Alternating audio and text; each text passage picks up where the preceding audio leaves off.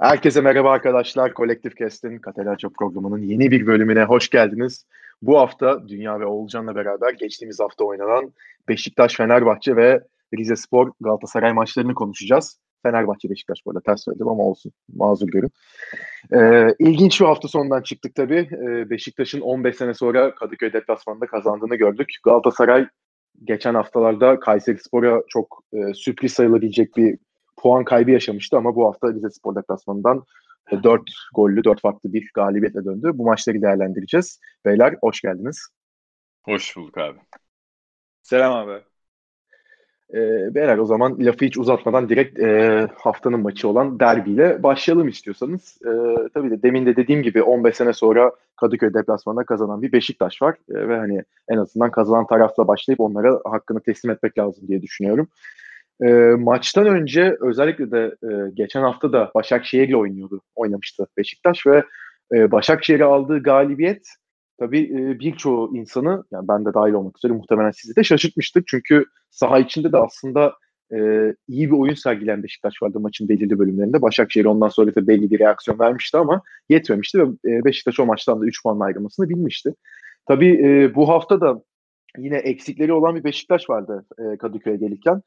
Ve e, açıkçası maç öncesi yapılan değerlendirmelerin çoğunda e, Beşiktaş'ın beraberliğe razı olabileceğini, hatta bunu gören Erol Bulut'un da e, beraberliği alırsa çok da e, üzülmeyeceğini e, söyleyen yorumcular olduğunu görmüştük ve genel e, açıkçası kamuoyu da bu fikre yakındı ama e, maçın başından sonuna kadar açıkçası iki takımın da farklı şeyler koyduğunu ortaya ve farklı yani hakikaten kazanmak istediklerini e, gösterdiklerini gördük. Şimdi burada tabii Beşiktaş'la başlayacakken e, Dünya ilk önce sana e, vereceğim sözü. Herhalde bir Abu Bakar'dan bahsetmemiz gerekiyor. Çünkü Abu Bakar'ın yani maç içerisinde tabii görüyoruz. E, dizlerini arada kontrol ediyor. Hani dizim yerinde mi, gidebilecek mi diye bir bakıyor kendisine ama e, hatta hatta şöyle diyeyim e, bir pozisyonda sol çaprazı doğru depar atarken yani depar atamadı adam. Hani mecbur jog atmak zorunda kaldı dizinden dolayı ama e, fiziksel olarak yani bu koşu kalitesinde bir düşüş görsek de e, kendi yeteneğinin ve klasının hiçbir yere kaybolmadığını gördük. Yani 20 dakikada çok acayip bir ağırlık koydu maça ve daha hani Fenerbahçe'de hızlı başlamışken maça 4. dakikada çok acayip bireysel bir gol attı. Ondan sonrasında da 20. E, dakikada Gezal'ın ortasında çok güzel bir kafa vurarak 2-0'a getirdi maçı. E, herhalde en öne çıkan performans olarak Abu Bakar'ı söyleyebiliriz Beşiktaş'ta. Sen ne diyorsun? Abi Bakar ilk geldiği sezonda da mesela ilk başladığı zamanları hatırlıyorum. Böyle açıkçası çok şey bir performansla başlamamıştı böyle iç açıcı. O bu ligin işte inanılmaz bir santrafora kavuştu ligimiz. Beşiktaş helal olsun yıllarca lig götürüp falan. Öyle denmemişti ilk geldiği zaman. Halbuki o zaman tabii böyle bir sakatlığı da yoktu ve açıkçası bir adaptasyon süreci geçirmişti. Şimdi ikinci döneminde ben bunu pek yaşamaz diye düşünüyordum. Pek açıkçası gollerle de başlamadı gelir gelmez. Ama bu adaptasyon sürecini daha hızlı atlattığını söyleyebiliriz Abu Bakar'ın. Çünkü bu döneminde gelir gelmez hem takımla daha iç içe hareket etme şansını buldu. Yani camiayı biliyor, ligi biliyor ve milli takım arası sonrasında da zaten güçlü bir geri dönüş gerçekleştirdi. Yine attığı bir gol var geçtiğimiz hafta Başakşehir'e penaltıdan da olsa ama orada da savunmayı yıprattığını fark ettik. E burada da yani açıkçası maça Fenerbahçe çok daha hızlı başladı. Ben ilk 5 dakika içerisinde Fenerbahçe'nin golü bulabileceğini düşünüyordum. Birkaç tane de pozisyona girdiler.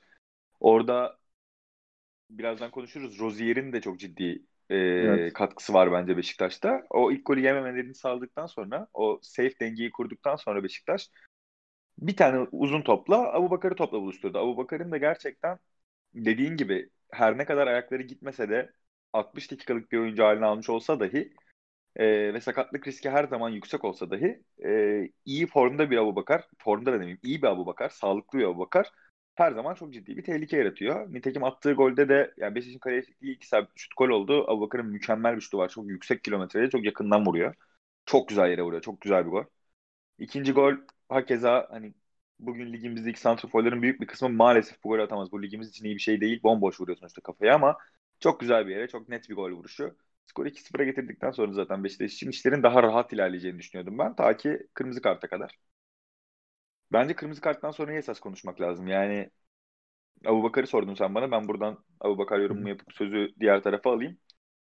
Kırmızı karttan sonrasını biraz konuşmak lazım. Ben burada Beşiktaş'ın elbette oyun içi hırsını, o savaşı galip bir şekilde tamamlamış olmasını takdir ediyorum. Ama öte yandan baktığım zaman da burada bir Sergen Yalçın'ın da farkını koyduğunu düşünüyorum. Yani oyuncu yaptığı oyuncu değişiklikleri gerçekten e, oyuna etki eden değişiklikler oldu. Sadece gol skor anlamında değil. Yani evet son gole baktığımız zaman işte oyuna yeni giren Enkudu, oyuna yeni giren Ensakala'yı kontratakta topla buluşturuyor. İki tane hızlı oyuncu aldım, iki tane ters kanada aldım. Bir tanesi asist yaptı, bir tanesi gol attı. Tamam böyle değerlendirebiliriz. Ama sadece o bağlamda da değil. Takımın da yani o verilen bu sene verilen 5 değişiklik hakkını son derece verimli kullandığını düşünüyorum ben. Doğru dakikalarda, doğru değişikliklerle takımın o direncinin düştüğünü hissettiği her anda oyuna müdahale ederek Fenerbahçe'nin kendilerini yakalamasını engelledi sonuç olarak. Burada Erol Bulut'un da bence farklı hamleler yapabilitesi vardı ama onu değerlendirmedi. Burada Perotti sakatlığı ve oyundan hızlıca çıkmasının da bence bir etkisi var. Ee, yani açıkçası Beşiktaş beklemediğimiz bir galibiyet daha aldı. Üst üste ikinci galibiyeti Başakşehir'den sonra. Ve o periyottan 6 puanla çıkmış oldu. Galatasaray'ın sezon başındaki o oynadığı fikstürü takip ediyor Beşiktaş. İşte sezonun ilk maçı akabinde Başakşehir deplasmanı sonra Fenerbahçe'de içeride oynamıştı. Onun tersini takip ediyor şu anda ve Galatasaray'ın fikstürünü düşündüğümüz zaman aslında kolay bir fikstüre giriyorlar. Galatasaray o dönemde kırılmıştı. Fenerbahçe ile beraber kaldıktan sonra Türk Telekom üst üste puan kayıpları yaşamıştı. Ee, bir 5 maçlık kazanamama serisi vardı ama sonrasında toparladı ve şu anda 5 maçlık kaybetmiyor.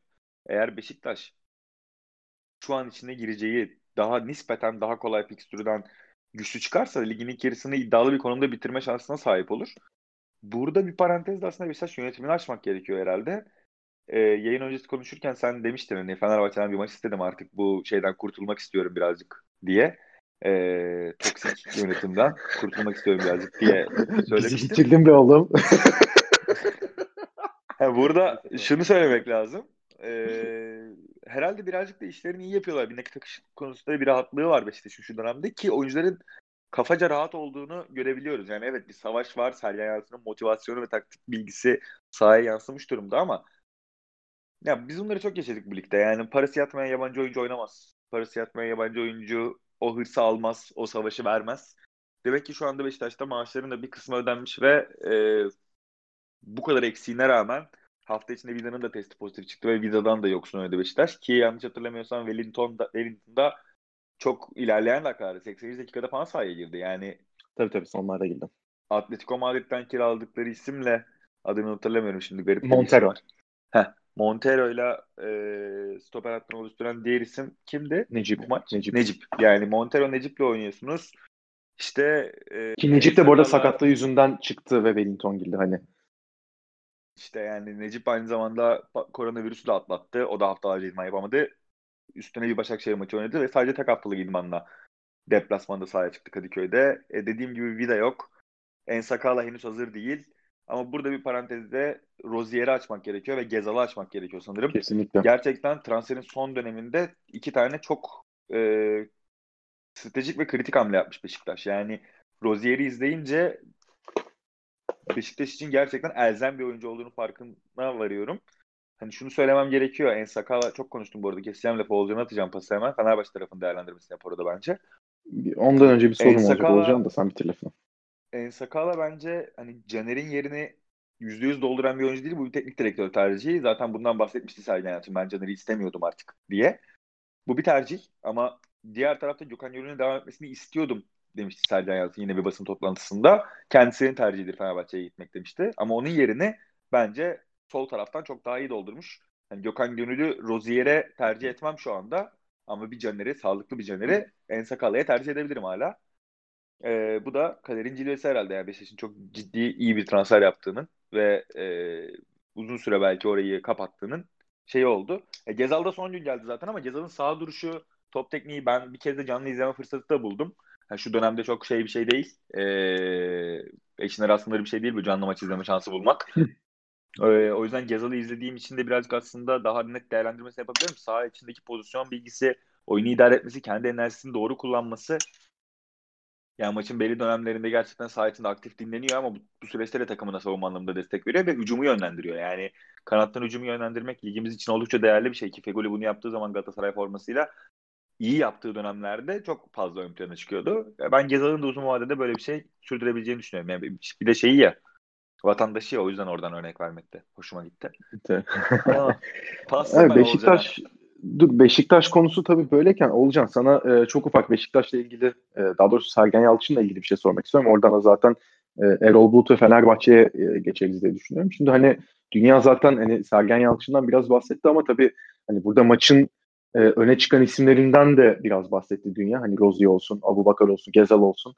E, ama tabii herhalde burada aslan payının verilmesi gereken kişi Sergen Yalçın. Çünkü e, ya ben açıkçası Sergen Yalçın'ın e, bu sezon başında da yönetimle ve hatta takım içindeki oyuncularla yaşadığı sıkıntılar sebebiyle hani öyle çok da e, milletin abarttığı kadar yüksek profilde bir teknik direktör olmadığını düşünüyordum. Hani e, biraz hani futbolculuğundaki e, gösterdiklerinden dolayı e, bu kadar yüksek konumlandırıldığını düşünüyordum. Ama tabii bu son iki maçta özellikle e, Başakşehir ve esas olarak Fenerbahçe deplasmanında e, gösterdiği oyun planı, takımını oynatma şekli e, bence onun ne kadar e, taktiksel anlamda çok e, yani çok yönlü ve çok vasıflı bir insan olduğunu e, ve gerçekten istikrarlı giderse çok büyük işler başarabileceğini gösteren iki maç oldu. Tabii hani bu hedef maçlarda e, yapılan planların tutması tamamen bütün e, büyük resmi göstermeyebilir ama çok da önemli bir donedir bence. E, yani burada Sergen Yalçın'ın özellikle hani maç içinde e, oyun planını gördüğün zaman hani senin için Sergen Yalçın neleri doğru yaptı ve Fenerbahçe'yi o kadar orta sahada özellikle kitlemesi e, oyunu yani daha doğrusu bu orta sahada Fenerbahçe'yi kitlemesi mi maçı başka bir yere götürdü? Kesinlikle öyle. Yani e, açıkçası ben Sergen Yalçın'ın antrenörlük meziyetlerinin büyük maçlarda yani kısacası rakibe bir şekilde önlem alması gereken maçlarda ortaya çıktığını düşünüyorum.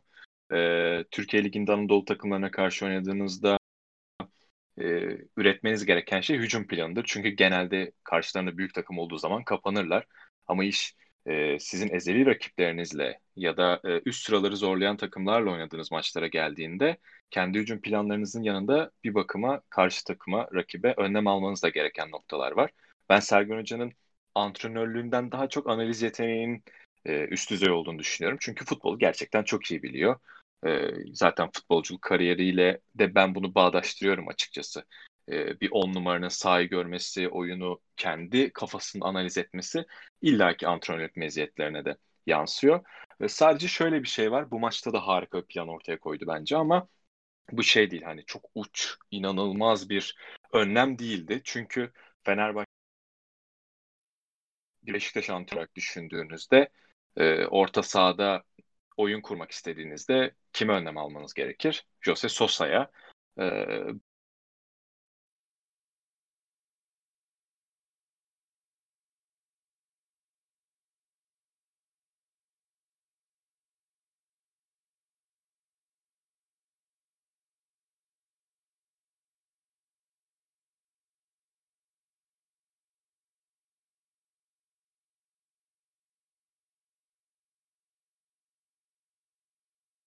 Bunu çok fazla düşünmeye gerek yoktu aslında. Ben hafta başından itibaren de bir şekilde işte katıldığım radyoda ya da kendi hesabımda yazmaya çalıştım. Novak tercihini bekliyordum çünkü bence çok önemli bir tehdit vardı Fenerbahçe'nin sol bekine karşı. O da Raşit Gezal. Çok kaliteli bir oyuncu. Geldiği günden beri bir şekilde takip etmeye çalışıyorum. Çok beğeniyorum. Hatta benim için kendisi tam bir fakir mahrezi. Çok teknik ve harika bir oyuncu. Bu yüzden Novak tercihini %100 bekliyordum. Çünkü e, Caner'in arkasında boşaltacağı alanlar çok büyük tehlike, çok büyük risk barındırabilirdi Fenerbahçe için. Fakat Nova tercih ettiği noktada da şöyle bir şeyin eklemesini yap, yaptım her zaman. Eğer Caner'in olmadığı bir ortamda siz orta sahada ya da ileri hücum hattında çok fazla yaratıcı ile oynamazsanız mutlaka oyun kurulumunda rakibi e, oyunu rakip sahaya yıkma noktasında çok büyük sıkıntılar yaşarsınız. Bu yüzden Novak tercih edilecekse Gustavo ve Sosa'nın önünde %100 Mert Hakan'ın oynaması gerekiyordu. Eğer Ozan oynayacak olursa hem Fenerbahçe üretmekte zorlanacak hem de hiçbir şekilde kaliteli hücum e, görmeyecektik. Bu benim çok net beklediğim bir şeydi ama başlangıç kadrosunu gördüğümüzde sol bekte hem Nova gördük hem de e, orta sahanın ilerisinde Ozan'ı gördük. Dedik ki e, yani ben zaten bu arada her ihtimalde böyle bir maçta Sergen Hoca ile alakalı söylediklerimin de benim düşüncelerimi desteklemesiyle bir puan kaybı bekliyordum ama böylesine bir yenilgi beklemiyordum. e, orta sahanız kısır olduğunu üretme konusunda Fenerbahçe'yseniz topu Caner'e veriyordunuz. O çok eleştirilen ortalarını açıyordu. Uzun ileri oynuyordu vesaire. Bir şekilde merkezde yaratıcı değildiniz ama Caner'le beraber kilit açabiliyordunuz. Şimdi siz hem merkezde yaratıcı değilsiniz hem de beklerinizde ki korkunç bir Gökhan Gönül. Sakatlıktan evet. dönüşü korkunç bir Gökhan Gönül vardı. Gökhan'la da açamadınız. E zaten Caner yokken toplam meziyetleri kısıtlı olan Novak'la da açamadınız. Böylelikle Beşiktaş sizi kitlemek istedi. Sen sanırım bir şey soracaksın ama son bir şey söyleyeceğim. İlk yarı özellikle 45 dakika boyunca Beşiktaş 6'ya 6 ön alanda bastı Fenerbahçe'ye. Ee, Larin'le Gökhan'ı eşledi. Abu Bakar'la Lemos'u eşledi. Bernard Mensah'ı ileri attı. Tisserand'ı kitledi. Gezal'la Nova birebir oynattı. Joseph Sosa'ya bastı. Atiba da Gustavo'ya bastı. 45 dakika boyunca. Ve Ozan da e, maalesef e, Belgrad Ormanı'nda yürüyüş yaparmışçasına yeşili, yeşil zemini görünce, çimleri görünce dayanamadığı için ve sürekli yürüdüğü için, hiçbir sorumluluk da almadığı için ve bundan sürekli kaçtığı için Fenerbahçe ilk yarıda direkt kilitlendi. Maçın en etkili kısmı ilk 5 dakikaydı zaten. Orada da 3 tane pozisyon harcadıktan sonra Abu Bakar golü atınca ve maalesef Erol Hoca'nın geriye düştükten sonra bir plan ortaya koymadığı noktada Fenerbahçe için kaçınılmaz bir sonuç oldu. Yani açıkçası zaten benim de sormak istediğim burada e, sana döneceğim tekrar. Tam aslında e, gelmek istediğim noktaya geldin sen de. Hani e, Erol Bulut'un tabii bu maç sonu e, Fenerbahçe taraftarlar tarafından özellikle e, çok eleştirildiğini gördük. Ki burada e, eleştirilerin odak noktası da yani daha doğrusu e, çoğunun ortak noktası da bu spor yazarları olsun veya e, normal hani senin gibi veya bizim gibi taraftarlar olsun. E, ikinci yarı başında yaptığı değişiklikler e, oluyor. Tabii şimdi burada Perotti 37. dakikada oyundan çıkmak zorunda kaldı sakatlığı sebebiyle. Yani Caner'i e, Novak'ın önüne alması ne kadar doğrudur yanlıştır tartışılabilir tabii. Hani Caner'in e, sol bek oynamak istediği ve hani sol bek oynarken önünde bulduğu açık alanı değerlendirip oradan işte orta yapacak veya içeriye topu kesecek. Hani e, o aksiyonları gerçekleştirmek istediğini ve bunlarda daha rahat olduğunu biliyoruz ve bunu istediğini de biliyoruz. Ama tabii şimdi ikinci yarı başında e, yani Kemal Ademi oyuna girdi Sis yerine. Ya tabii ki e, 50. dakikada gördüler ikinci sarıdan kırmızıya ama e, yani şimdi yedek kulübesine baktığımız zaman Fenerbahçe'nin Samat da sakat. Bir kere zaten hafta içi oynanan yani 3. lig takımıyla oynanan kupa maçında e, neden Samat'ta e, kullanıldı yani, veya neden riske edildi öyle sormak lazım. O bir eleştiri konusu bence Erol Bulut açısından. Yani o maç Adem'i kullanmak daha sanki mantıklıydı benim gözümde veya e, Mavetiyam'ı forvet bölgesinde bu maç veyahut e, hafta içi oynanan maçta değerlendirebilirdi Erol Bulut. Yani bunlardan kaçındı. E, ve Samat da tabii o maç e, bir sakatlık yaşadı ve bu maçın kadrosuna giremedi. Şimdi böyle bir durumda da e, yani 20 kişilik kadroda iki forveti varken Fenerbahçe'nin yani ikinci yarıya geride başlayacağı ikinci yarıya te, e, yedekte bulundurduğu tek forvetini saha içindeki tek forvetinin yerine sokması e, bayağı bir tepki çekti. Hani oyun ve özellikle de formasyon bakımından bir değişiklik yapma, yapmaması Erol Bulut'un. E, Fenerbahçe'nin Beşiktaş özellikle 10 kişi kaldıktan sonra oyunu ele alamaması, 10 kişi kalan Beşiktaş'ın e, istediklerini tamamen yapmaya devam etmesi ve iki gol daha bulması, maçı koparması. E, bunlar hep Erol Bulut'a yöneltilen eleştirilerin e, odak noktasındaydı. Yani burada sen hani hayal kırıklığına mı uğradın yoksa hani Erol Bulut daha öğrenecek kısmında mısın? Çünkü hani Erol Bulut'a yazıldı bu maç ve ben de açıkçası biraz öyle düşünüyorum. Yani Erol Bulut'un yaptığı hamlelerin tabii ki eleştirilmesi gerektiğini düşünüyorum ama e, geçen haftalarda nasıl övdüysek hani bu kadar fazla kişilik bir kadrodan verim almasını bir şekilde çalışıyor ve şimdilik başarılı gidiyor ve hani Fenerbahçe'deki kaliteli ayaklar sayesinde bir şekilde bir gol atılıyor. Oyun planı da oturacak diye ama son çektiğimiz yayının üstüne yaklaşık 3-4 hafta geçti. Hala oturmuş bir hücum planı yok. Daha doğrusu çizilmiş bir hücum planı yok Fenerbahçe'nin. Ya bunlar hakkında genel olarak ne düşünüyorsun? Oturmuş bir e, hücum planı yok ama en azından gelişen bir Fenerbahçe var fakat e, B planı olmayan bir Fenerbahçe var ya da C planı olmayan bir Fenerbahçe var ve benim Erol Hoca'da ilk başta eleştirdiğim şey birinci haftadan beri e, değişiklik ve oyuna müdahale noktasında bence yanlış yerde.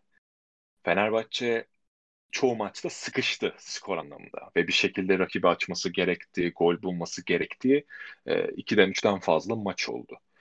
E, bu noktada benim hep eleştirdiğim bir tarafı vardı. oyuna çok forvet sokmak eşittir ben skoru arıyorum, maçı açmaya çalışıyorum demek değil bence. Ben bu e, yaratıcı tabirini biraz takığım açıkçası. Çünkü o çok klişe bir laf var ya futbol kaliteli oyuncularla oynanır. Abi klişe ama gerçekten böyle. Hani yapacak bir şey yok. Bugün ne bileyim e, Galatasaray'ın örnek vereyim işte ne bileyim Arda, Emre Kılınç gibi topla becerileri işte pasör aynı zamanda arkadaşlarını besleyebilen oyuncularla bambaşka bir oyun oynuyorsun. İşte Onyekuru gibi koşucularla bambaşka bir oyun oynuyorsun ama bana kalırsa mesela Galatasaray'ın bu sene daha doğru oynadığı maçlarda bu yaratıcı oyuncularla oynadığı e, maçlar benim daha çok hoşuma gidiyor mesela. Oyun anlamında beni daha çok tatmin ediyor. Fenerbahçe Niye aynı şey. Onyekuru'dan koşu var da bence gayet hoş. Kötü demiyorum ama benim tercihim yaratıcı oyuncuların olması daha iyi. Abi şu Yani. noktada şunu söylemek istiyorum. Yani mesela Pelkas, Perotti, Sosa, Mert Hakan çıkıyor Fenerbahçe. Tamam mı? İleride de bir tane forvetim var. Sisse Samat'ta fark etmez. Şimdi ben size şunu sormuş olayım. Siz 3 tane forvetle mi rakibi açmayı denersiniz? Forvetleri de söyleyeyim. Samat'ta Valencia, Tiam. Üçü birden sahada mı daha rahat açarsınız? Yoksa iki forvet koyarsınız. Ne bileyim Samatta'yla Tiam'ı ve arkalarına Pelkas, Perotti gibi onu besleyecek oyuncularla mı oynarsınız? Hangisini Abi yani bu dediğinin bu dediğinin zaten cevabı aslında bir hafta önce oynanan ve hani 5-1 biten Gençler maçı. e, Gençler Birliği maçı. Bravo abi. Yani orada çünkü Bravo. şöyle bir durum var. Hani çok kısa e, yorum yapayım ben de. Abi o maçta Fenerbahçe e, tamam 5 gol attı. Güzel, şaşalı bir galibiyet. Yani burada Gençler Birliği kötü takım, iyi takım anlamında bir şey demeyeceğim ama ya o maçta Fenerbahçe'nin attığı gollere baktığın zaman abi penaltıya bakıyorsun. Perotti tamamen kendi aklıyla gidiyor, alıyor penaltıyı. İlk golde Mert Hakan uzaktan çok güzel bir vuruş yapıyor. Üçüncü golde Pelkas'ın çıkardığı topa Sosa absürt bir vuruş yapıyor. O topu kimse çıkaramaz. Hakeza dördüncü golde Perotti yani soldan çekiyor topu. Yan ağlara vuruyor. O, o topu Neuer falan çıkaramaz. Yani o top çıkmayacak bir top. E, beşinci golde de çok iyi bir orta var. Serdar Aziz indiriyor. Ozan boş kale tamamlıyor. Yani bir- aslında organizasyon olarak baktığın zaman o beş golde sadece son gol. O da bir duran top.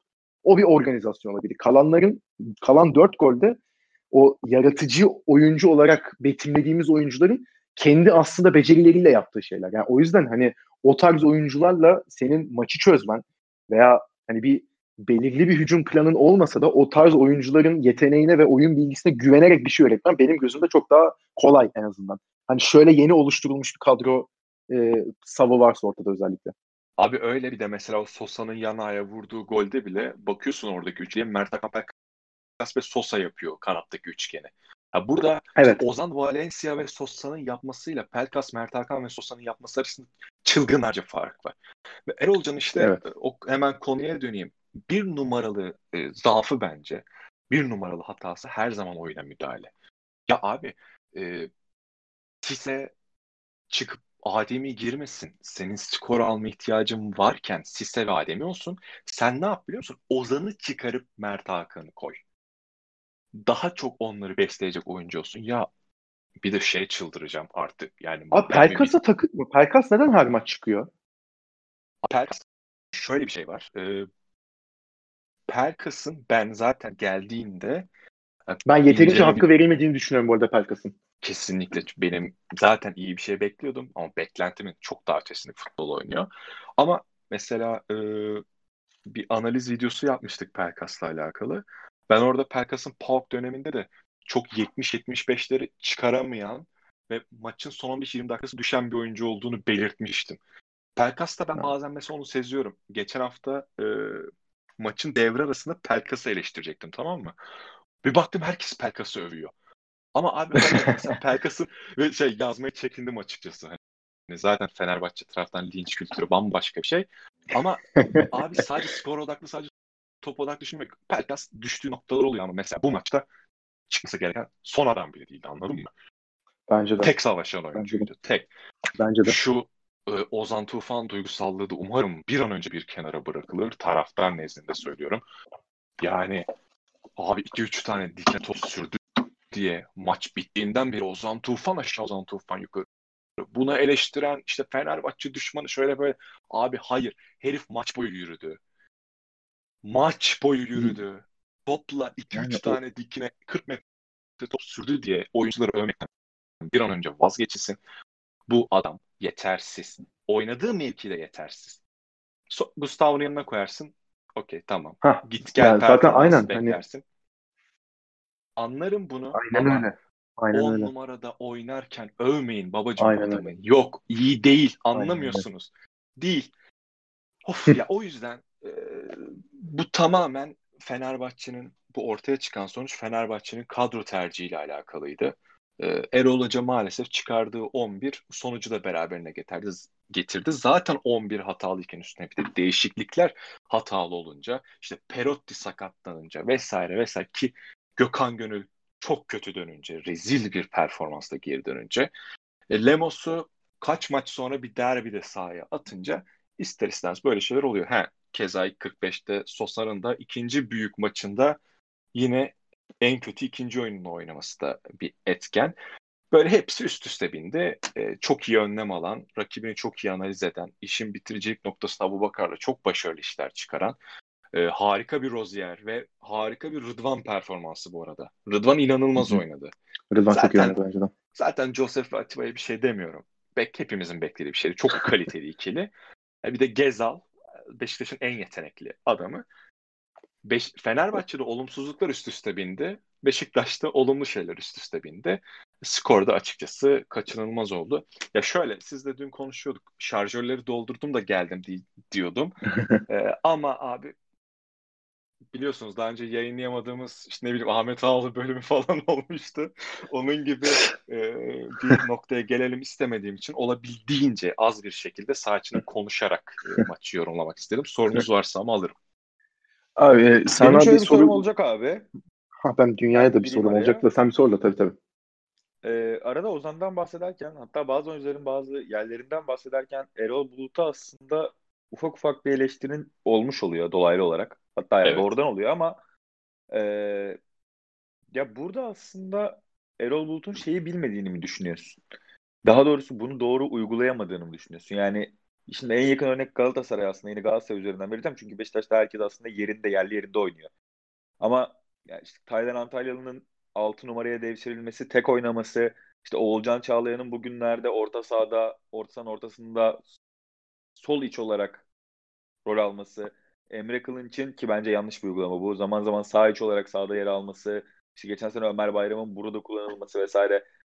Yani bunun aslında bu şekilde mi olması gerektiğini düşünüyorsun? Şimdi Taylan Galatasaray'a geldiği zaman hep 10 numara pozisyonda oynayan, Erzurum'da ceza sahası içerisinde en çok koşu yapan oyuncuydu ama hiç bu kadar ön plana çıkmamıştı. Tamam o performans Galatasaray transferi yaptırdı ama bu performans belki onu milli takıma götürecek ya da iyi yerlere taşıyacak.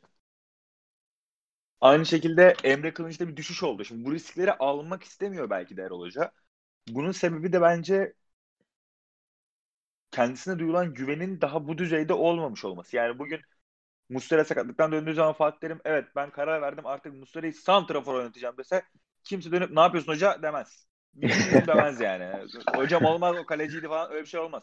Ama şimdi Erol Bulut gidip bir tane sol beki sağ bekte kullanmaya çalışsa hocam ne yapıyorsun kaybederiz tabii o sol bek işte sağ bekte oynamaz gibi bir tepkiyle karşılaşacak. Belki bundan çekindiği için herkes yerlerinde kullanmaya çalışıyor ama Ozan konusundaki yorumunda haklısın. Yani Ozan bence çok iyi futbolcu bu arada. Kötü de oynamıyor. Özellikle takımın yükünü kendisi üstüne aldığından beri ya en azından 10 üzerinden 6'ya her maç alıyor benden izlediğim kadarıyla. Ee, hatta ben hayatımda ilk kez ki ben beğenmem Can da bilir yani kaç kez konuşmuşuzdur. Ben o e, sevmem Ozan'ı. Yani hani takımımda oynamasını istemem öyle söyleyeyim. İlk kez bu sezon performansıyla beraber ben Ozan'ı beğenmeye de başladım. Yani keşke benim takımımda da olsa doğru rolde çok daha iyi oynayabilir demeye başladım. İşin yine psikolojik tarafına girmeyeceğim. Üstüne çok yük biniyor noktasına girmeyeceğim. E, çünkü bir yandan da takımın böyle abisi de konumunda. Caner Gökhan'ı saymazsak. E, ama diğer taraftan da hani Ozan'ın da ben doğru rolü aslında birazcık kendi kendine bulması gerektiğini düşünüyorum. Çünkü fiziksel yapısı da belki o kadar koşmaya müsait değil. Yani 4-1-4-1 oynadığını varsaydığınız zaman Fenerbahçe'nin işte 4-1-4-1'in ortadaki ikilisinde, ikinci dördün ortadaki ikilisinde oynadığı zaman işte Sosa'nın yanında vesaire iyi bir performans alabilirsin ama Gustavo'nun yanına Ozan'ı çektiğin zaman birazcık daha gitgeli yüksek bir oyuncu haline almaya başlıyor. O zaman bu gitgeli yüksek olması da işte 60'tan sonra oyundan düşürüyor yani benim gördüğüm ama sen Ya- bu konuda ne düşünüyorsun? Ee, B planı yok dediğim nokta aslında oydu. Şimdi bak Ozan Tufan'ı 10 numarada değerlendirebilirsin tamam mı? Ama ne zaman değerlendirebilirsin biliyor musun? Derdin rakibi bozmaktır. Derdin önde basmaktır. Bu hemen Galatasaray maçını işaret edeyim burada. Galatasaray'ın alameti farikası ne? Geriden çıkarken oyunu marka ile kurmak değil mi? Galatasaray'a karşı orada Ozan'ı kullanırsın ki senin forvetinin yanına gitsin. Baskıyı orada çiftlesin. Eforlu bir oyuncunun, baskı kalitesi yüksek bir oyuncunun rakibinin pasör stoperin üzerine salabil maç boyunu rahatsız etsin. Ne oldu Galatasaray maçında? Marka top kullanamadı. Ozan'la orada bastığın için. Ama e, rakibe göre analiz ve B plan dediğimiz şey de burada ortaya çıkıyor. Beşiktaş'a bak ya Beşiktaş maçında senin böyle bir şeye ihtiyacın yok ki. Karşında Necip'le Montero oynuyor. Ya orada Ozan'a neden ihtiyacın var ki? Necip'e sen baskı yapmasan da herif kullandığı 10 topun 8'ini taça atıyor zaten ki. Maçın ilk 25 dakikasına bakın. Hepsini kenara vurdu herif. Hepsini taça vurdu. Ya sen bir B planı üret. Burada ne yapabilirsin? Bak görüyorsun işte Rozier, Necip, Montero, Rıdvan çıkmış Beşiktaş. Abi harika. Ben bunların üstlerine ne bileyim Pelkas, Mert Hakan, Perotti salayım. Top bende olsun. Bunları zorlayayım. Sürekli pozisyon üreteyim. Sürekli boyayayım. Ama burada Ozan'ı kullanman gereken ekstra bir şey yok ki. Sadece ne düşünürsün biliyor musun? Abi bu Souza, e, Joseph, Mensah, Atiba üçlüsü. E, nispeten fizikli bir üçlü. E, bunlara nasıl karşı koyabilirim? İşte Ozan'la Gustavo'yu yan yana oynatırım diyebilirsin belki. Karşılıklı çarpıştırırsın. Ama senin böyle bir maçta Ozan'a ihtiyacın yok. Galatasaray gibi rakibi bozmak istediğinde Ozan evet burada iyi bir şey. Bak bu bir A planıydı. Galatasaray maçında tuttu. Ama Galatasaray e, Beşiktaş maçında bu A planı tutmaz. Buna bir B planı üretmeliydin. Hoca da bu konuda maalesef eksik kaldı. Ya Ozan konusuna çok fazla şey söylemek istemiyorum. Çünkü ben çok sinirleniyorum bazen. Ee, neyse abi yani umarım senin için açıklayıcı olmuştur. Burada esas nokta bir B planı olmaması ve bunun hiçbir zaman yaratılamaması. Her tutan planın başka bir takıma da uygulanabilecek, uygulanabilir diye düşünülmesi. Yani gördüğümüz üzere de uygulanmıyor. Abi son olarak burada o zaman Galatasaray'a geçmeden önce size son bir e, soru daha ikinize de tabii. Hani, e, Aa, çok pardon, çok pardon. Bir şey daha ekleyebilir miyim? Çok pardon. Tabii tabii. E, çok kısa tabii, bir cümle. E, Fenerbahçe geçen hafta sezonun en iyi topunu oynarken kadroda hangi mevkide hangi oyuncunun olmadığını dikkat edin. Bu kesinlikle bir tesadüf olamaz. Fenerbahçe Gençler Birliği maçı kadar hiçbir maçı rahat oynamadı. Antalya'da 10 kişi kaldığı için rahat oynadı. Gençler Birliği dışındaki tüm maçlarda neden pozisyon üretmekte zorlandığını, Gençler Birliği maçında da neden rahat rahat pozisyon üretip sezonun en iyi oyununu ve en görkemli galibiyetini aldığını zaten kadroya baktığınızda 10 numara mevkinde kim oynadığı da görebiliyorsunuz zaten. Bu tesadüf değil yani. Abi burada bizim benim size son sorum hani yine kadro e, özelinde hani yapılan tercihler tabii eleştiriliyordu Erol Bulut konusunda ama ya bir de eleştirilen e, tabii Fenerbahçe'nin defans hattıydı. Şimdi Erol Bulut'un sene başında geldiğinde de hani hep konuşulan e, şey bu Malatya'da da Alanya'da da gösterdiği hani zor gol yiyen hatta gol yemeye geçip zor pozisyon veren ve e, takımıyla çok hızlı hücuma çıkan bir hoca olduğunu e, göstermişler Erol. Hem fizik kalitesi hem işte kontratak planları hem defansif dizim olarak. Ki Fenerbahçe de bu sene zaten öyle çok pozisyon verdiğini, defansa sıkıntılar yaşadığını görmüyorduk. E, ta ki bu maça kadar. Ya bu maçta şimdi e, yayının başında Abu Bakar'ı çok övdük ki hakikaten çok acayip bir performans gösterdi ama bence bununla beraber bir o kadar da Lemos tercihinin ne kadar yanlış bir tercih olduğunu bu maç özelinde en azından e, konuşmamız gerekiyor. Lemos yani İspanya 2. liginden geldi. Hakeza karşı takımda Beşiktaş'ta oynayan Montero da İspanya 2. liginden geldi. Hani ikisi tabii ki çok farklı oyuncular ama e, ya ben Lemos'un bu e, ligi en azından 40 hafta oynanacak ligin e, yarısını hatta yaklaşık 30 maçını falan çıkarabileceğini düşünüyordum. Ama yani bu maçta e, yani benim tabii ki kişisel fikrim bu. Sanki Tisserand'ın yanında Serdar Aziz'in oynaması e, daha doğru olurmuş gibi geliyor. Tabii bunu e, maç sonrası konuşmak çok daha kolay. E, ama hani Abu Bakar'ın Lemos'u düşürdüğü hali gördükçe ha belki aynısını Serdar Aziz'e de yapabilirdi. Bunu bilmiyoruz ama ya Serdar Aziz ne olursa olsun e, hem Galatasaray kariyerinde hem de Fenerbahçe kariyerinde bu tarz maçlarda e, forma almış. Ya bu tarz maçlarda nasıl oynanması gerektiğini bilen ve belli bir tecrübeye sahip bir oyuncu. Yani bu oyuncuyu e, yedek bırakıp yerine Lemos'u koymak tekrar yani burada tekrar belirteyim hani maç sonrası konuşmak bunu tabii ki çok daha kolay. E, sezon başında da çünkü Tisserand Lemos ikilisi üzerinden e, işlemişti denklem ama Yani sanki bu maç e, Lemos yerine Serdar olmalıydı gibi duruyor. Sizden de çok ufak bunun hakkında bir değerlendirme alayım. Ondan sonrasında da Galatasaray'a geçelim kısa. Çok doğru. Bence de Serdar oynamalıydı bu arada. Ee, ya bir şekilde sezon başında ben kağıt üzerinde e, Lemos'u Serdar'ın biraz daha önüne yazabilirdim. Ee, ki bu arada hani ben Serdar'ı çoğu kişinin aksine seven biriyim yani. Beğenirim. Sadece yerden biraz kalkması gerekiyor. Sürekli dırdır yapıp e, sürekli oraya buraya kendini atmaması gerekiyor o noktada. Ama savunma özelliklerini beğenen biriyim. Fenerbahçe'de hani 11'i yazabileceğim isimlerden biri. Hani şey Lemos oynasa da Serdar oynasa da sorgulamam açıkçası.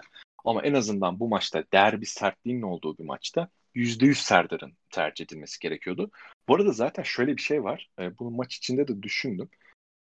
E, biliyorsunuz ki yani Gökhan sakatlıktan çıktı ve Nazım'ın da olmadığı senaryoda tüm hazırlık maçlarında Fenerbahçe sağ bek olarak hep Lemos'u kullandı.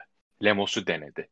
E, bence eğer Gökhan'ın bir sakatlık riski olmasaydı %100 ilk 45 bittiğinde ikinci devre Lemos Serdar değişikliğiyle başlardı. Ama olası bir Gökhan sakatlığında Serdar'ı oyuna sokup Lemos'u sağ beke kaydırma isteğinin ve düşüncesinin bir noktada kafasında olduğunu düşünüyordum ben Erol Hoca'nın. Hani değiştirmediyse bu yüzden değiştirmemiştir. Tabii o değişiklik yapmaması da Fenerbahçe bence en az sahada Lemos'tan kaynaklanan iki gole sebebiyet verdi diye düşünüyorum. Ama sorunun esas kısa cevabı ben olsam ben bu maça Serdar'la çıkardım. Serdar Tisserant'la çıkardım. Ben de öyle düşünüyorum. Dünya senden de çok ufak bir yorum alalım. Ondan sonra Galatasaray'a geçelim. Abi bence yani bittikten sonra konuşmak çok kolay abi dediğin gibi. İşte. Ee, evet. Yani ne düşündü de Lemos'ta çıktı bilmiyorum ama ben Serdar'ın saha içi sertliğinin de Lemos'tan daha fazla olduğunu düşünüyorum. Yani açık alanda oynamaya çıkacağım. İşte orta sahayı ileride kuracağım. Defans hattını da çok ileride kurarsam Lemos Serdar'dan daha hızlı buradaki esas etmeni olmuş olabilir. O yüzden ben doğrudan eleştiremiyorum yani neden Serdar'ın yerine Lemos tercih ettin diye ama Serdar'ın sertliğini ve hani ligimizdeki işte bu büyük maçlardaki sinmeme performans yani sinmemesini bildiğimiz için ben de Serdar'ın bu noktada daha doğru bir tercih olabileceğini düşünüyorum. Ama bu doğrudan Erol Bulut'a giden bir eleştiri olarak değil.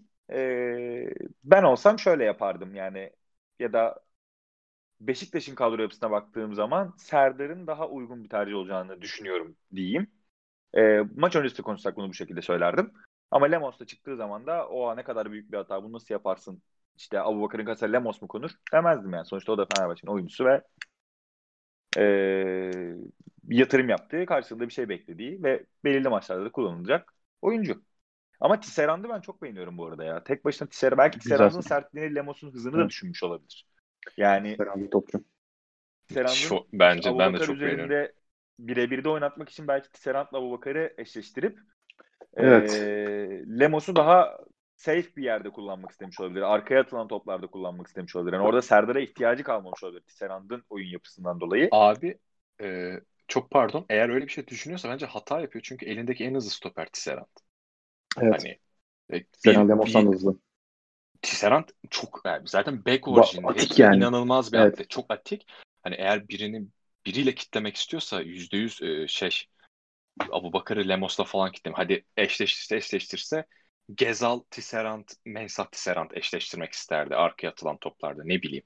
Bir de şey noktası. Ki öyle gözüküyordu bu arada sağda.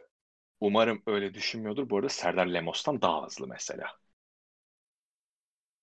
Yüzde evet, yüz. Yani. Sadece Lemos'un Serdar'dan artısı topu Serdar'dan daha iyi kullanması. O kadar. Yani umarım topu kullanmak için de Lemos orada Beşiktaş'ın baskı kapasitesini düşündüğüm zaman da o da bana mantıksız geliyor. Yani Gustavo Abi. kaç kere çok büyük baskıyla karşılaştı. Ben iki kere gördüm. İkisinde de Atiba'yı sadece vücut çalımıyla geçip topu oyuna sokmaya başardı yani. yani Abi tabii. bayağı bastılar biliyor musun ilk 45'te ya. İyi bastılar. Yok, evet, yani Çok boğdular. Yani tüm tüm atılan toplar ileri duvar gibi geri döndü Fenerbahçe.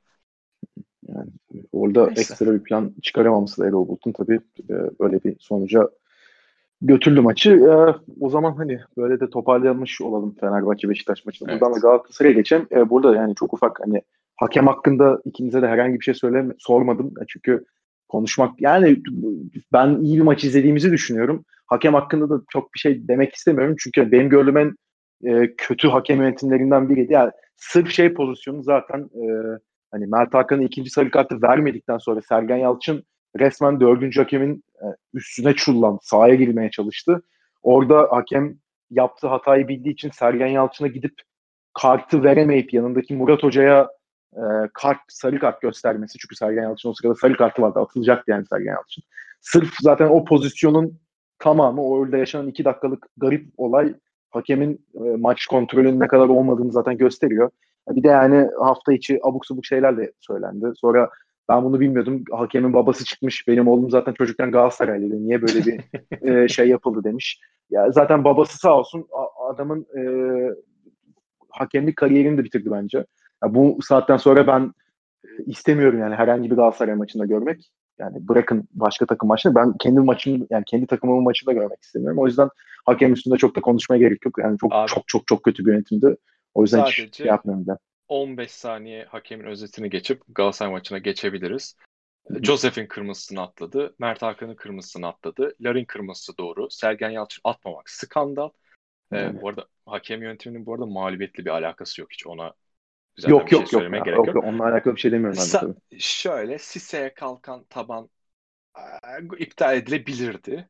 Skor 2-3 olsa Fenerbahçe'ye verdiği penaltıyı veremezdi. %100. Evet. Ee, ve hani son olarak bir de Altay'ın pozisyonu vardı. Kola kesin topla temas var.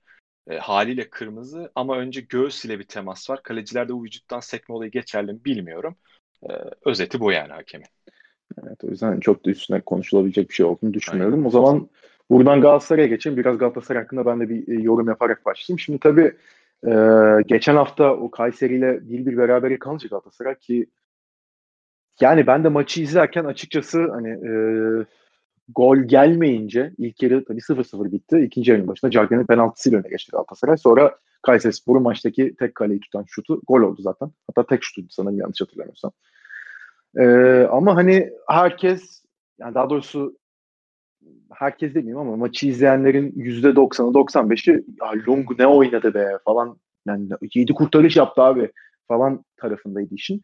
Ben mesela ona katılmayan taraftaydım. Çünkü e, Galatasaray o topu içeri sokamadı. Yani penaltı noktasından Cagne e, sakat olan kalecinin ayağına vuruyorsa topu orada Lung yani topu tutmak isteyecek tabii ki. Yani topu engellemek isteyecek. Kaleye neyse abi girsin o zaman ben zaten sakatım demeyecek.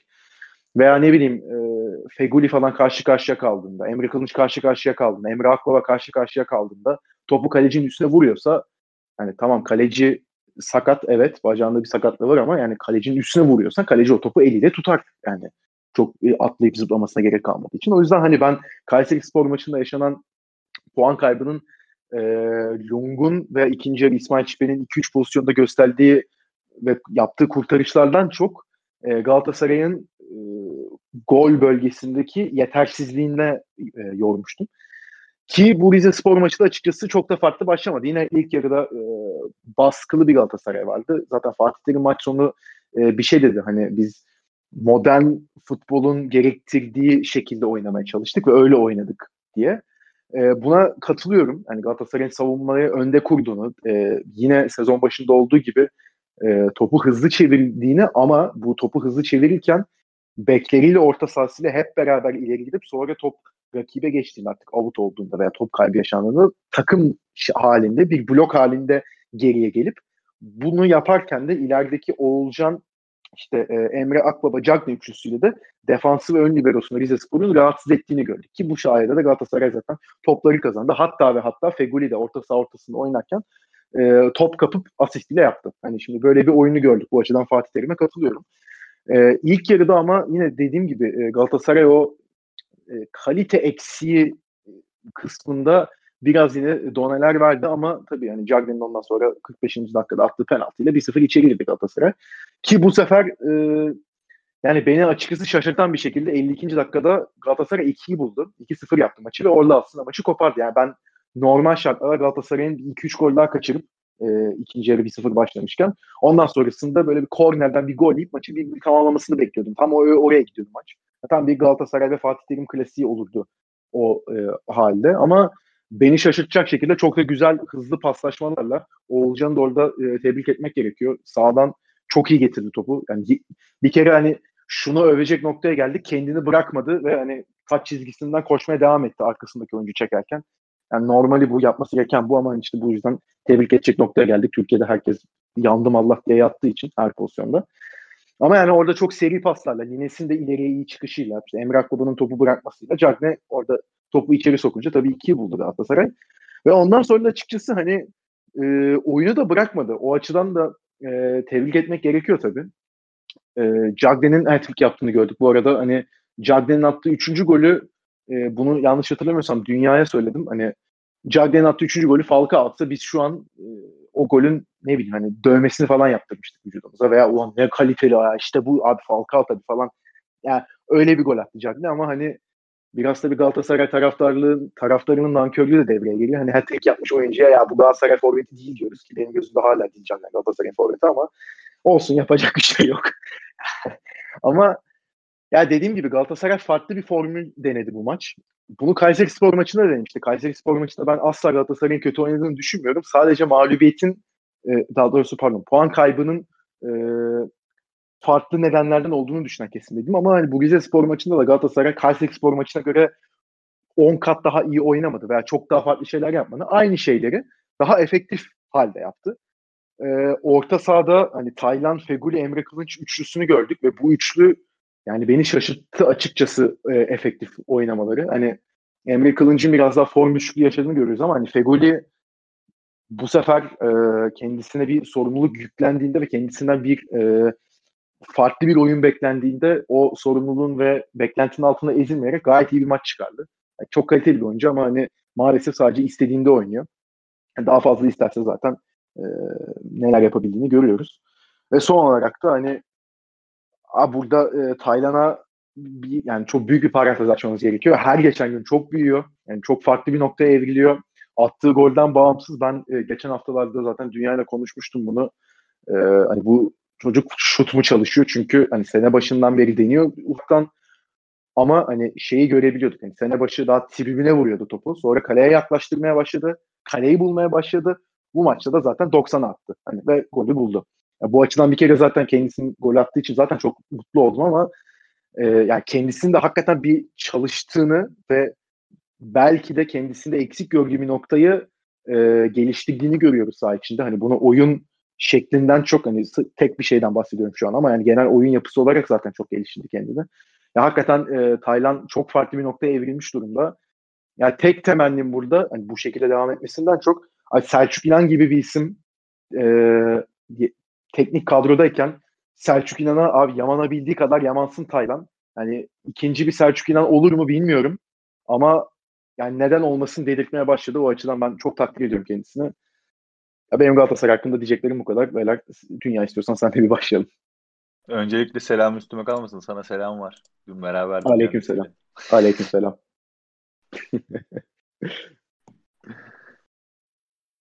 Abi bir kere Abi, istatistik ha. mini etek gibi yani o Ferguson'ın lafı. Ama gerçekten doğru. Yani Galatasaray'da sosyal medya hesaplarından paylaşmış zaten işte son iki maç 48 şut, rakip cihaz topla buluşma işte 300 falan ve abuk subuk sayılar. ya bir kere önce şunu takdir etmek lazım. Bu kadar fazla eksiğine rağmen Galatasaray bu süreci iyi geçirdi. Yani e, milli takım arasından sonra Galatasaray yine çok yaralı döndü. Bir sürü pandemi hastası verdi.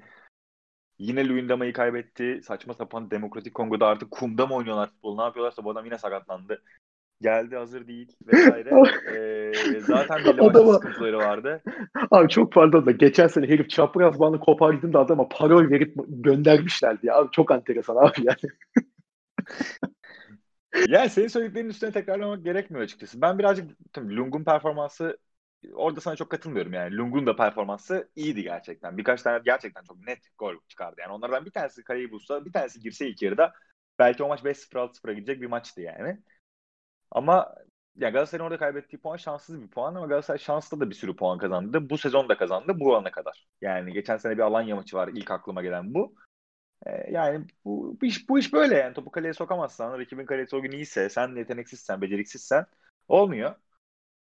E, yol kazası aslında. Yani Galatasaray Sivas deplasmanından çıktı bu sene. Başakşehir deplasmanından çıktı. En son Rize deplasmanından çıktı ki kendileri için. Yani ligin geri kalanı için belki bu kadar kritik bir dönemeç değil Rize deplasmanı ama Galatasaray için senelerdir çok kritik bir dönemeç.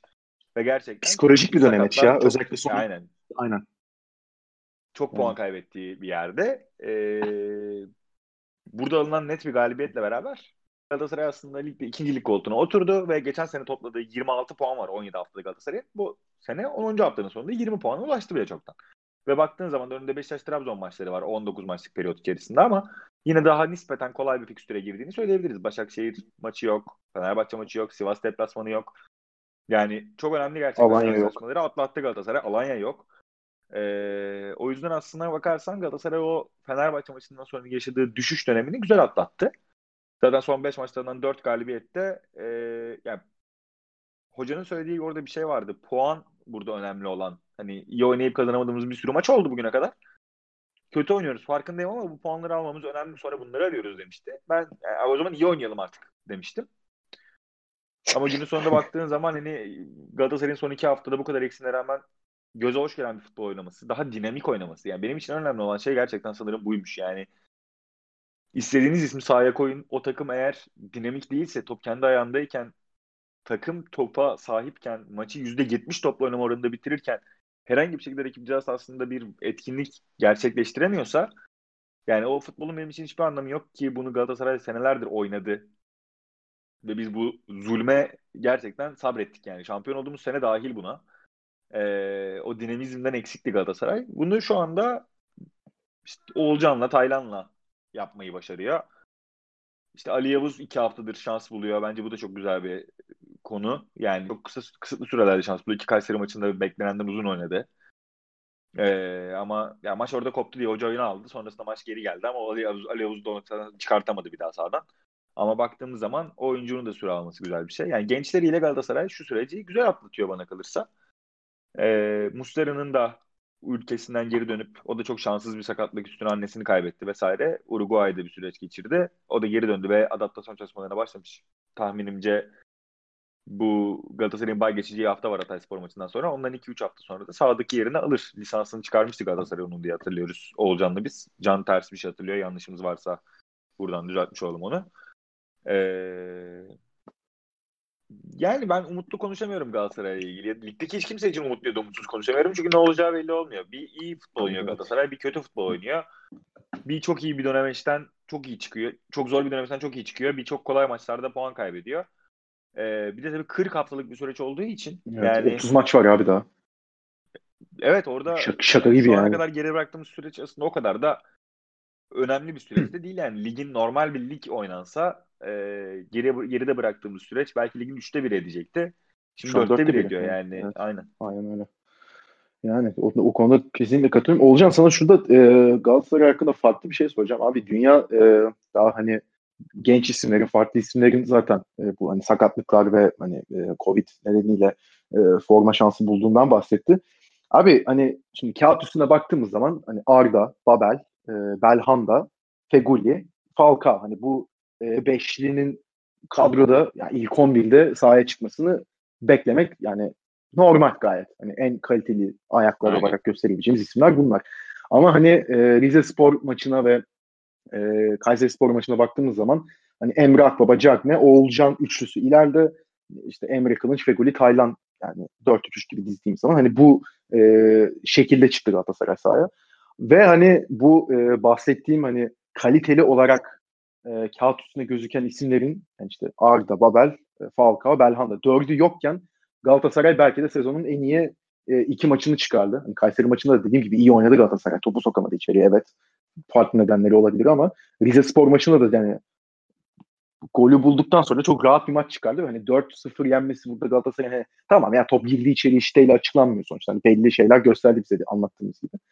Ya bu oyunun e, ya bu oyuncuların olmadığı dönemde bu oyunun gelmesi hani tesadüf mü ve hani bununla bağlı olarak şimdi bu oyuncular da yavaş yavaş dönecek. Zaten 5 e, Covid vakasının 4'ü bugün itibariyle negatif çıkmış Galatasaray'da.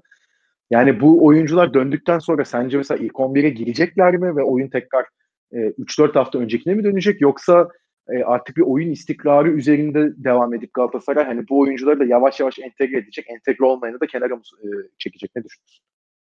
E, öncelikle TFF sitesinden baktım Muslera lisans çıkmış. Onu bir teyit edelim aramızda. Oh oh. E, tamam, oh. Nestor Fernando Muslera olarak orada gözüküyor. Oh. İkincisi Dediğim ya benim. bu oyun tamamen haftalar geçtikçe takıma ne, ne kadar e, oyun ve oyuncuların birbirine ne kadar adapte olacağı ile alakalı. Galatasaray da yeni bir takım aslında baktığın zaman. E, özellikle ileri hatta birçok yeni oyuncusu var. E, ve bunda değişe değişe biraz da Covid'in etkisiyle hatta tamamen Covid'in etkisiyle senin de dediğin gibi farklı oyuncuları değerlendiriyor. E, bence bu oyunun iyi olma noktası eksikler varken diye olma noktası tamamen o e, klasik düşünceyle bağdaşıyor. O düşünce de şu e, forma şansı çok fazla bulamayan oyuncular, hele ki bu oyuncular genç oyuncularsa ve bir şey kanıtlamak isteyen oyuncularsa kesinlikle onların bu motivasyonla beraber sahaya koydukları bir performanstan kaynaklanıyor diye düşünüyorum ben. E, Oğulcan özellikle bunu çok uzun süredir bence bekliyordu. Keza Emrak Baba Emrak Baba'da şöyle bir şey var hani e, çok zahmetli bir şekilde transfer edildi, çok şanssız günler geçirdi ve e, hala kanıtlaması gereken çok fazla şey olduğunu düşünüyorum ki bana kalırsa kadronun en kaliteli isimlerinden biri zaten. E, keza Cagne sürekli bir kendini e, kanıtlama ihtiyacı hisseden forvetlerden biri. Hani e, o ağzıyla Manyak abi adam.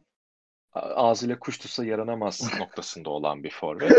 e, ama bu tarz bu tarz başarıya aç ve bir şey kanıtlamak isteyen oyuncuların oluşturduğu bir kadro yapısı bence bir noktada Galatasaray'ın sahada daha iştahlı, hücum tarafında daha çok bir şeyler yapmak isteyen bir takım haline dönüşmesine sebebiyet verdi. Bu aslında bence çok iyi bir şey. Ee, bir noktada belki bugün Feguli, Belhanda, Arda gibi oyuncular sahaya baktıklarında forma savaşının çok üst seviyede olduğunu görebiliyorlardır diye düşünüyorum. Ki mesela ben tam bu Fatih Terim yapacağı bir şey bana kalırsa. Tabii siz hocanızı daha iyi tanırsınız ama e, atıyorum Oğulcan böyle çok iyi performans göstermeye devam ederse bir bakmışsınız Fegoli'yi bir maçta ya da iki maçta üst üste kulübede tutmuş. E, işte Arda'yı zaten kulübe çektiği birkaç hafta olmuştu yanlış hatırlamıyorsam. Evet, evet. Keza aynı şekilde Belanda için de bu geçerli. İşte belki Emrah Baba devam eder ya da Oğulcan'ı ortaya kaydırır vesaire. Bu Galatasaray için çok iyi bir şey. Fatih Terim'in de şu an bence bu durumdan çok fazlasıyla mutlu olduğunu düşünüyorum. Onun kafayı taktığı sadece bir oyuncu olduğunu eminim. O da Falcao. Hani bu sakatlık konusunda artık illallah ve yakası abi, evet. eminim. Yüzde yüz. Ama abi adam da oynadığında maç başına dakika falan gol ortalamasına baktığında bir şekilde atıyor. Böyle bir şey de var. Ve ben eminim ki Kayseri maçında Cagney'in ayağına gelen 5 top varsa Falcao ikisini gol yapardı. Bu adamda da böyle bir şey var yani. Abi Baktığım o adamda öyle bir şey var. O da bir garip yani katılıyorum dediğine de. Şimdi yani o gol şeyini hani 12 maçta yakalayacaksa yakalamasın kısmındayım ben. Bir de şu var abi. Ya bunun nedeni bilmiyorum. Hani sen bir cevap verebilirsin belki veya dünya ya ikinizden de tabii merak ediyorum Falcao konusu açılmışken. Abi e, yani şey dediğin kısma çok katılıyorum. Hani e, Cagney'e mesela Kayseri maçında Falcao'ya gelseydi o toplardan belki ikisi sokacaktı kısma tamamen katılıyorum. Ama Falcao varken o toplar gelmiyor abi. Yani Falcao'ya özel bir gıcıklık olduğunu düşünmüyorum bunun. Ama hani fa, yani bir, bence bir şey anlatması gerekiyor bilmiyorum. Yani biz bunu e, dünya ile ikimiz iki Galatasaraylı olarak belki yok sayıyoruz. Hatta Galatasaraylıların çoğunluğu belki bunu yok sayıyor ama hani Falcao varken bu Rize maçında da Kayseri maçında da girilen pozisyonlar gelmiyor abi. Bilmiyorum yani bir hakikaten yani bunun bir sebebinin ve hani daha doğrusu sorunun çıktığı bir nokta olması gerektiğini düşünüyorum ben. Ben artık bunu hakikaten e, takımın da taraftarların da e, düşünmesi ve sorgulaması gerektiği tarafındayım ben. Yani ikiniz bu konuda ne düşünüyorsunuz merak ediyorum açıkçası. Abi e, ben bunun tamamen oyuncu özellikleriyle alakası olduğunu düşünüyorum ya. Hani bence çünkü her hücum oyuncusunun e, önünde Falcao gibi oyuncunun oynaması rahat hissettirir. Hele ki mesela Arda gibi kariyerinin belirli bir bölümünde çok iyi anlaştığı bir oyuncunun olması. Mesela Arda eminim e, Falcao'yu 40 hafta boyunca tercih eder. Buradaki en önemli nokta dediğim gibi oyuncu özelliklerinin farklılık göstermesi. Yani Falcao ne kadar bana kalırsa en azından benim gözlemlediğim kadarıyla e, popoyu kaldıramayan Yok, artık fizik gücünün yavaş yavaş e, aşağıları doğru indiği bir adam olsa da topu indirmek, arkadaşlarını dağıtmak konusunda daha sorumluluk sahibi bir forvet. Ama Cagne abi sanki çiviyle çakmışsın gibi ceza sahasına sürekli oralarda ya Kasımpaşa dönemini hatırla. Hani attığı 30 golün 20'si falan şey Kasımpaşa'da golün 20'si falan penaltı noktasının orada duruyor. Trezeguet kafasına Tabii. atıyor ve bir şekilde gol. Evet. Bu da bir beceri bu arada hani. Ama Tabii tabii tabii. tamamen bence oyuncu farkıyla alakalı. Bence abi buradaki en sorunlu nokta şu. Şu cümleyi kurmamız. Eğer o toplar Falcao'ya gelse.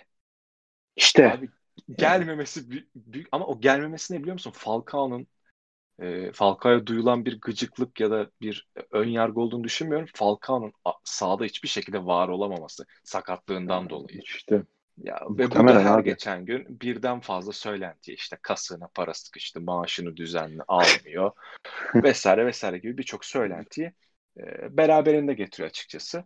aynen Ama öyle. yani dediğim gibi tabii sen daha farklı düşündüğünü söyledin ama bu adam sahada varken de abi bir şekilde gol atmayı beceriyor. Bek Ya bilmiyorum Dünya sen ne düşünüyorsun bu konuda da mesela hani Falcao'nun geçen sene de o bir e, Galatasaray'ın 10 maçlık hani e, şey puan sadece işte Beşiktaş ve Sivas'a kaybettiği dönemde 10 maç üst üste yenilmediği dönemde 8 galibiyet aldı. Falcao'nun mesela her maç neredeyse bir gol attığını görüyorduk ve o dönemde de abi Emre Akbaba ile mesela beraber başlamışlardı. Ondan sonra Emre Akbaba biraz daha e, yedeğe çekilmişti ama hani en Falcao açısından Galatasaray kariyerindeki zaten çok e, fazla oynadığı maç olmadı ama en verimli dönemi o Emre Akbaba ile oynadığı dönem olmuştu. Ha yine öyle bir şey mi arıyor yoksa hakikaten hani bu top gelse sokacak ama top gelmiyor şeyinin başka bir sebebi mi var senin gözünden? Yani Falcao özelinde abi ben şeyi çok önce bıraktım. Yani geçtiğimiz sezon bir karşılaşma vardı. Hatırlamıyorum hangi karşılaşma olduğunu. Falcao'nun da böyle döndüğü, oynadığı karşılaşmalardan bir tanesiydi. Maçtan sonra bir tane klip seyrettim. Klipte esas şey, argüman abi gelmiyor diye bir şey yok. Geliyor Falcao'ya toptu. Geçen sene Cagne yoktu. İşte Adem falan oynadığı zaman Adem'in attığı gollere Cagne'ye gelmiyor ki bunlar Adem buluyor işte falan mevzusu yapılıyordu. Ee, hayır abi Falcao da geliyor o toplar diye bir klipti ve gerçekten de geliyor. Ve Falcao'nun da ben gerçekten eski Falcao olduğunu düşünmüyorum. Sadece perform şey olarak değil. Yani 90 dakikaya yayılmış performans olarak değil. Aynı zamanda ceza sahası içinde de eski bitiriciliğinden uzak bence Falcao. Galatasaray geldiğinden beri gerçekten bir santraforun atamaz ama Falcao'nun atabilir dediğim gol sayısı 1. O da bu, bu sene Erzurumspor deplasmanında attığı gol. Çok güzel gol. Yani sıfırdan yarattığı yani tamam çok güzel evet ama sıfırdan yarattığı gol sayısı adamın yok gibi bir şey. Gerçekten senin tabela yapmana katkı sağlayan ve normalde başka biri olsa onun yerinde o katkıyı yapamayacak e, oyuncu olan pozisyon bir. Bu Erzurum deplasmanı. Yani onun dışında bence Falcao top geliyor. Ee, bu arada ben Falcao'nun oyun içi performansını incelediğim zaman da Cagney ile karşılaştırdığım zaman da Oğulcan'ın söylediğinin tam aksi bir şey de düşünüyorum. Yani aslında o topun Falcao'ya gelmesini sağlayan etkenlerden bir tanesi de Falcao. Çünkü Cagney gibi şey değil. Birincisi kara delik değil. Yani at, attığın topları oyun kurarken Cagney'e attığın topların %90'ı hiçliğe geri gidiyor. Herhangi bir şekilde oyun organizasyonu devam etmiyor yani. Cagney bir alver yapıp tekrar cezasına koşu yapamıyor. Alıyor, kaybediyor, tekrar cezasına koşu yapıyor. Falcao böyle değil. Falcao daha fazla geri, geri geliyor. Daha fazla gerçekten ee, destek sağlamaya çalışıyor savunmaya ve oyun kurgusuna, oyun kurulumuna. Ee, ama günün sonunda baktığım zaman Cagney 3 tane gol attı yani. Şimdi nasıl eleştirebilirsin ki? Özellikle attığı 3. gol gerçekten güzel gol. Evet bana söyledin konuşurken. Ee, yani Falcao konusundaki düşüncem benim bu saatten sonra değişmeyecek. Cagney konusundaki düşüncem de bu arada değişmeyecek. Galatasaray'ın iki tane toksik santraforu var ve bunlarla devam Aynen. edecek sezona. Ya benim son aslında söyleyeceğim şey Galatasaray'la ilgili işte bu gençlere umarım uzun vadede daha fazla şans verirler. Yani bu Kayseri hem Rize karşılaşmalarında e, işte Oğulcan şans bulmaya başladı. Ya hoca elbette zamanını biliyor yani. Tayland'da da bunu zamanı geldiği zaman ortaya koydu. Oğulcan'da da bu aynı şekilde oluyor. İşte son zamanlarda Sekidika şans buluyor. Ali Yavuz Kol şans buluyor.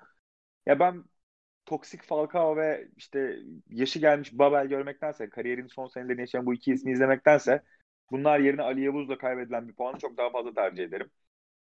Ee, Sekidika ile bile yani sevmiyoruz evet ama onunla bile kaybedilen puanı daha fazla tercih ederim. Nitekim Kayseri maçından sonra da ortaya koyan futbol iç sahada Kayseri'ye puan kaybetmiş olsam bile bu oyunculara kızmamaya, kızmamaya sebebiyet veriyor. Yani kızmamayı sağlıyor bir yandan da.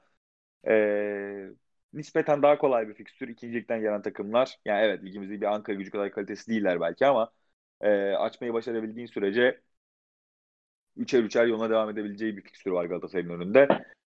Ee, bu kadar benim söyleyeceklerim. O zaman beyler ikinizin de ağzına sağlık. Böylelikle de e, Fenerbahçe, Beşiktaş ve Rizespor Galatasaray maçlarının olduğu haftanın değerlendirmesini yapmış olduk. Yayınlarımız kaldığı yerden devam edecek. Hoşçakalın. Hoşçakalın.